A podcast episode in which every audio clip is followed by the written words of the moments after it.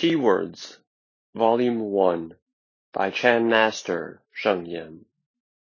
Four Views of Chan. From Chan Newsletter, number fifty-two, February, nineteen eighty-six. Spoken at the Great Taoist Center, Washington, D C Let me begin with the Gong An. In the Tang Dynasty, six eighteen to nine oh seven, there was a Chan patriarch named Yao Shan Wei Yan, seven fifty to eight thirty-four, whose disciple asked him, "Before first patriarch Bodhidharma came, was there Chan in China?" The master replied, "Yes, Chan was already in China." "In that case," the disciple continued, "why did Bodhidharma come to China?" The master said, "Precisely because Chan was already here. He brought Chan to China." So you see, I've come to Washington because Chan is already here. I've come here because all of you know about Chan. Those who know something about Chan, please raise your hands. Those of you who didn't raise your hands probably know more than those who did. Tonight, I will talk about Chan from four points of view. These topics should help you to raise some questions about Chan, the theory of Chan, the experience of Chan, the goal of Chan, and Chan training. Theory of Chan.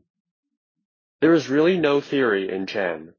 If we theorize about Chan, then it is not Chan. Chan cannot be understood by logical reasoning, nor can it be explained in words. Nevertheless, I will use some theoretical description in my talk. There are two basic concepts associated with Chan. One is causes and conditions, the other is emptiness. These concepts are inextricably linked. They cannot be separated.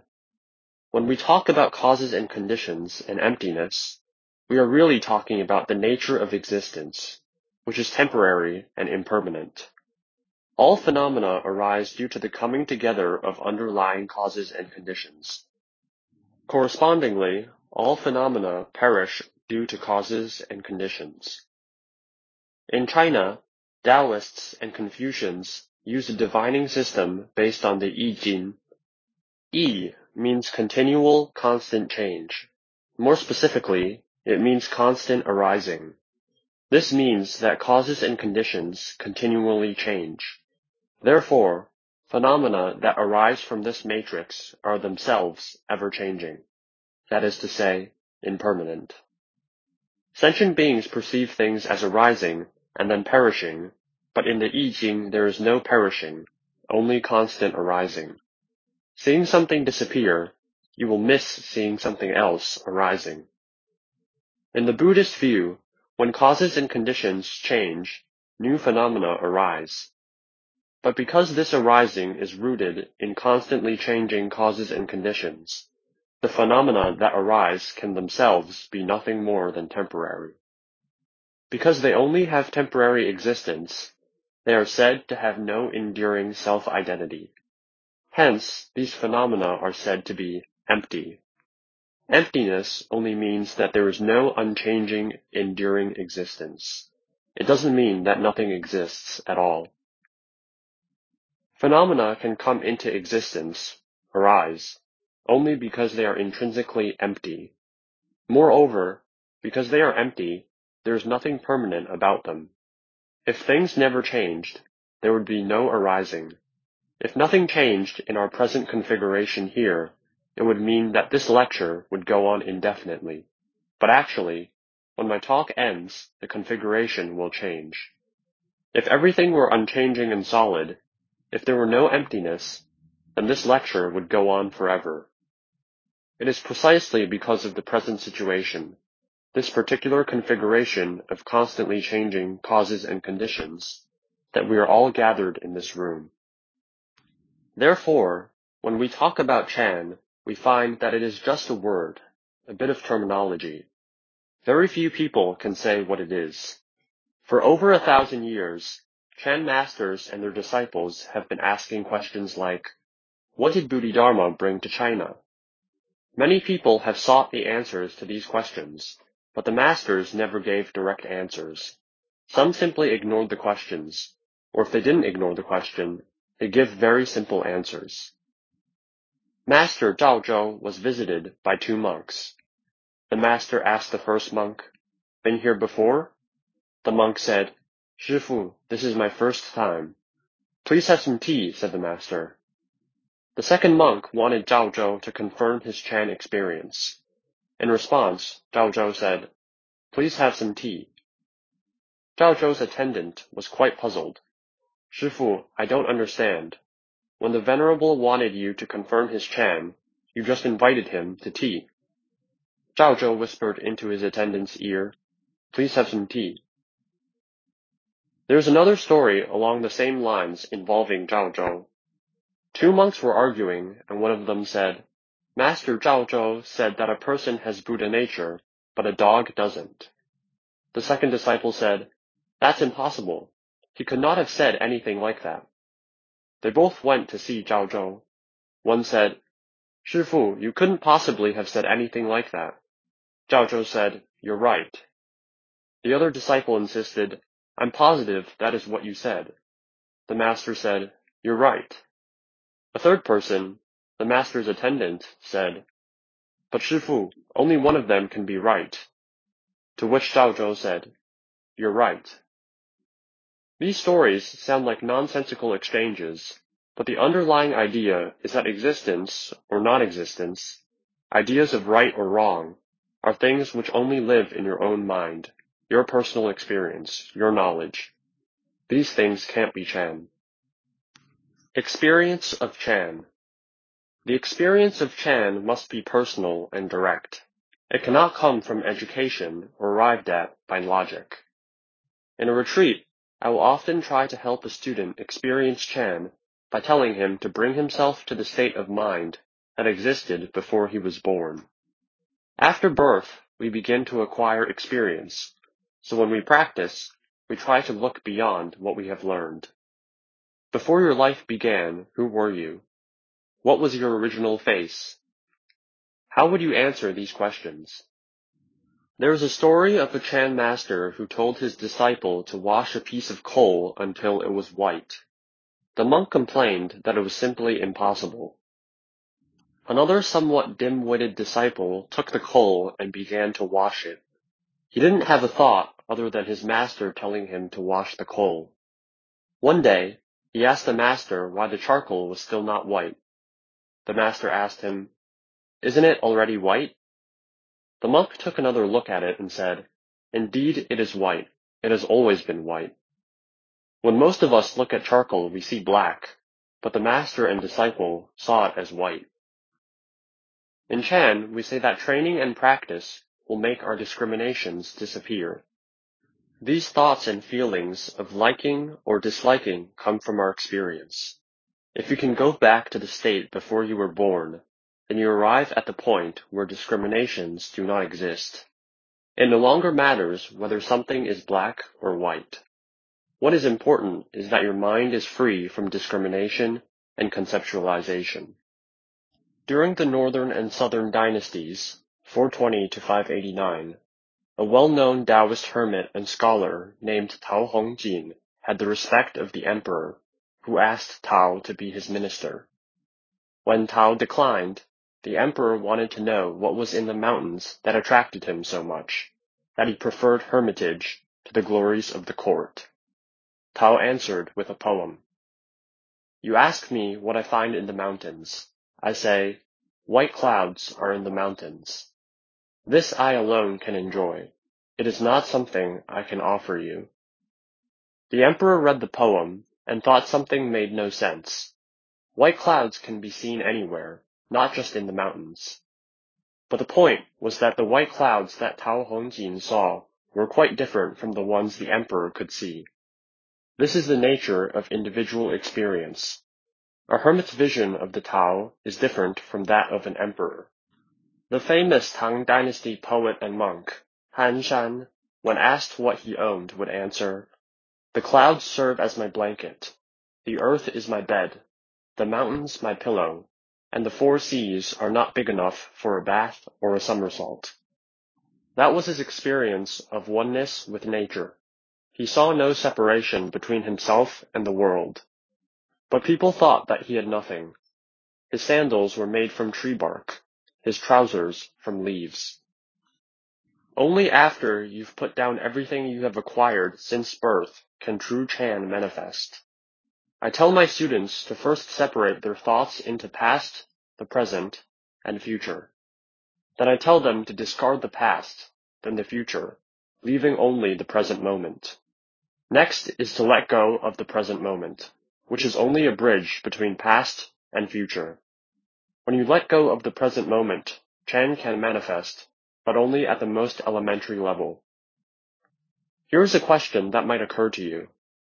If we discard our experiences until we reach the state before our birth, does this mean that a newborn baby is closest to Chan? No, a newborn baby does not know about Chan because its mental faculties are hardly developed, and it is not in control of them. The control of mental functioning is necessary. When you have this control, then you can let go of knowledge and reasoning. Then there is a possibility that Chan can manifest. If you knock someone unconscious, is that Chan? That is nonsense. If you know nothing of past or future, and your mind is just a blank, that is also not Chan. A mind that is blank in this way is a very tired mind. Only a very clear, alert mind can experience Chan. I can describe the experience of Chan by comparing a bowl of water with a mirror. A bowl of water will move at the slightest touch, but a mirror is unmoving. A mirror can be obscured by dust, but remove the dust, and it will reflect clearly. Agitated water will reflect only a distorted image. The movement in water is like the movement in our minds. Our minds move because of the knowledge we have and the experience we have acquired. Because of these things, we are constantly making judgments. Just as moving water is a poor reflector, a moving mind cannot see clearly. At that time, what we see or think we see is illusory, not real. For example, there are about fifty people here. You have different backgrounds, different experiences, and different levels of education. Because of these differences, each of you will hear the same thing a little differently. Each of you will judge this lecture in your own way. It may be one lecture, but it could also be fifty different lectures.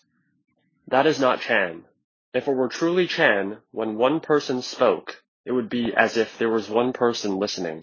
And were that the case, there would be no need for me to open my mouth. You would know what I was going to say before I said it. In the early days of the Chan, the emperor asked a certain master to give a discourse.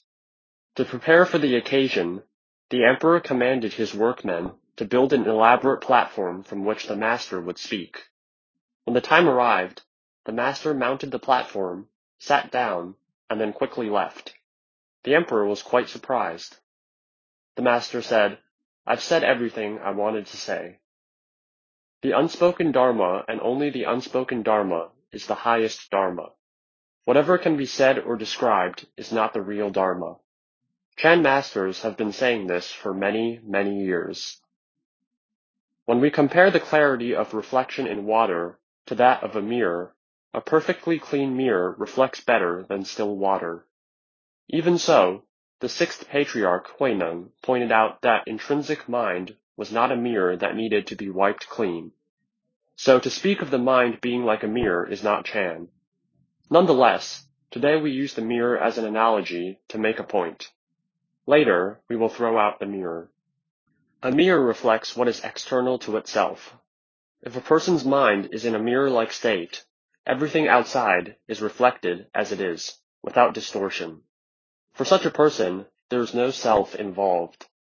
What he sees and feels is only phenomena, for when there is no self, there is no discrimination of liking or disliking. But this is not the ultimate state, because there is still a self that is aware of the environment. Someone in this state is certainly in a unified state, because there seems to be no self, and only the environment seems to exist. This is one mind, but it is still not the no mind of true Chan. True Chan cannot be compared to an all-reflecting mirror, since phenomena still exist without the mirror. In the true Chan state, everything is seen very clearly, but there is no concept of outside or inside, existing or not existing, having or not having. The goal of Chan. What is the good of the Chan experience? For myself and many others, there are so many benefits to Chan practice. These benefits can be seen on three levels. First, there's a health benefit. There are mental balance and good mental health, and lastly, a spiritual benefit, the potential to become enlightened. The reason for an unhealthy body is really just psychological imbalance. By helping a practitioner attain a more stable mind, Chan practice can improve physical and mental health. Chan practice can also strengthen mental power and capacity. Even with ill health, a practitioner will have a positive attitude and will not be hindered from doing what he or she needs to do. Good mental health is a fundamental aim of the practice, but in the beginning, physical strength is acquired through sitting. Practicing in this way helps maintain and focus the flow of energy, or qi. Taoism and yoga also share this aspect of practice. Of course, the highest benefit of practice is the genuine Chan experience, enlightenment. But what good is enlightenment? I can only say this. Before enlightenment, there are things that one needs and things one would rather be without. There are things that one likes and things one does not like. After enlightenment, there is no such thing as needing or not needing, liking or not liking. Do you understand? That's why I said that all of you already know Chan. You see, before we are enlightened, we have many vexations, and there are many things that we have to do. There are many things that we don't want to do. We may seek and attain enlightenment, but once we have experienced it, there is no longer any such thing as enlightenment. At this point, there is nothing that we have to do, nothing that we don't have to do. Before he became a famous Chan master, Linji Yixuan, eight sixty-six, was studying with Master Huangbo Xiyun, eight fifty. When Linji became enlightened, Huangbo did not become aware of Linji's realization.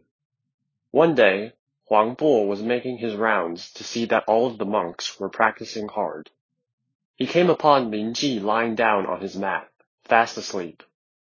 The master knocked on the floor with his staff and asked Linji, "How can you be so lazy when everyone around you is practicing diligently?"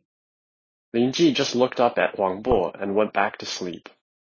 Huangbo walked over to another monk who was practicing very hard. Huangbo hit the monk with several stiff blows and pointed to Linji. "There is someone over there practicing Chan. What are you doing idling like this?" The master's oldest disciple said to himself, "This old monk has really gone crazy." From that point on, Linji didn't remain sleeping. He traveled to spreading the Dharma. The lineage that evolved from him is called the Linji sect. Japanese, Rinzai. Linji's story shows that after enlightenment, there is nothing, no practice or striving, that is needed for oneself. There are only other sentient beings to work for and to help. Chan training. Chan training can be seen as occurring at three levels. First, we go from a scattered mind to a concentrated mind. Second, we move from concentrated mind to one mind. And finally, we let go of even one mind and reach no mind. The scattered mind is easy to see. We are all aware of this state where thoughts come and go in a haphazard manner. Let's try an experiment. Everyone raise your index finger and look at it. Just look and don't think. Do this in a relaxed manner.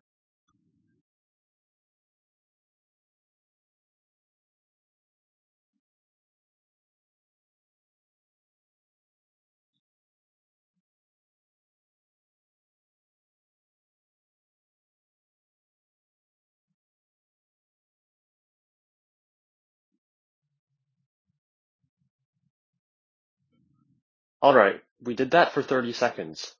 Were you able to do it without thinking? If you couldn't do it, you had a scattered mind. When we do things with a scattered mind, we are not using it to our fullest capacity. Master Zhaozhou once told his disciples, Chan practice is like this. When you're hungry, eat. When you're tired, sleep. One monk said, I know how to eat and sleep. Everybody knows that. So is everybody practicing Chan? The master said, No. When you eat, your mind is not on eating. And when you sleep, your mind is either filled with dreams or lost in a muddled blankness. Once, in our center in New York, we hired a carpenter to do some work. He was nailing something to a wall when he saw a pretty woman passing by the window. He hit his finger and twisted the nail and had to start all over again. Where was his mind? It certainly was not on his work. Most of us function like this. Therefore, we must use special methods to bring our scattered mind into a concentrated state. Do as Zhaozhou said. When hungry, eat. When tired, sleep.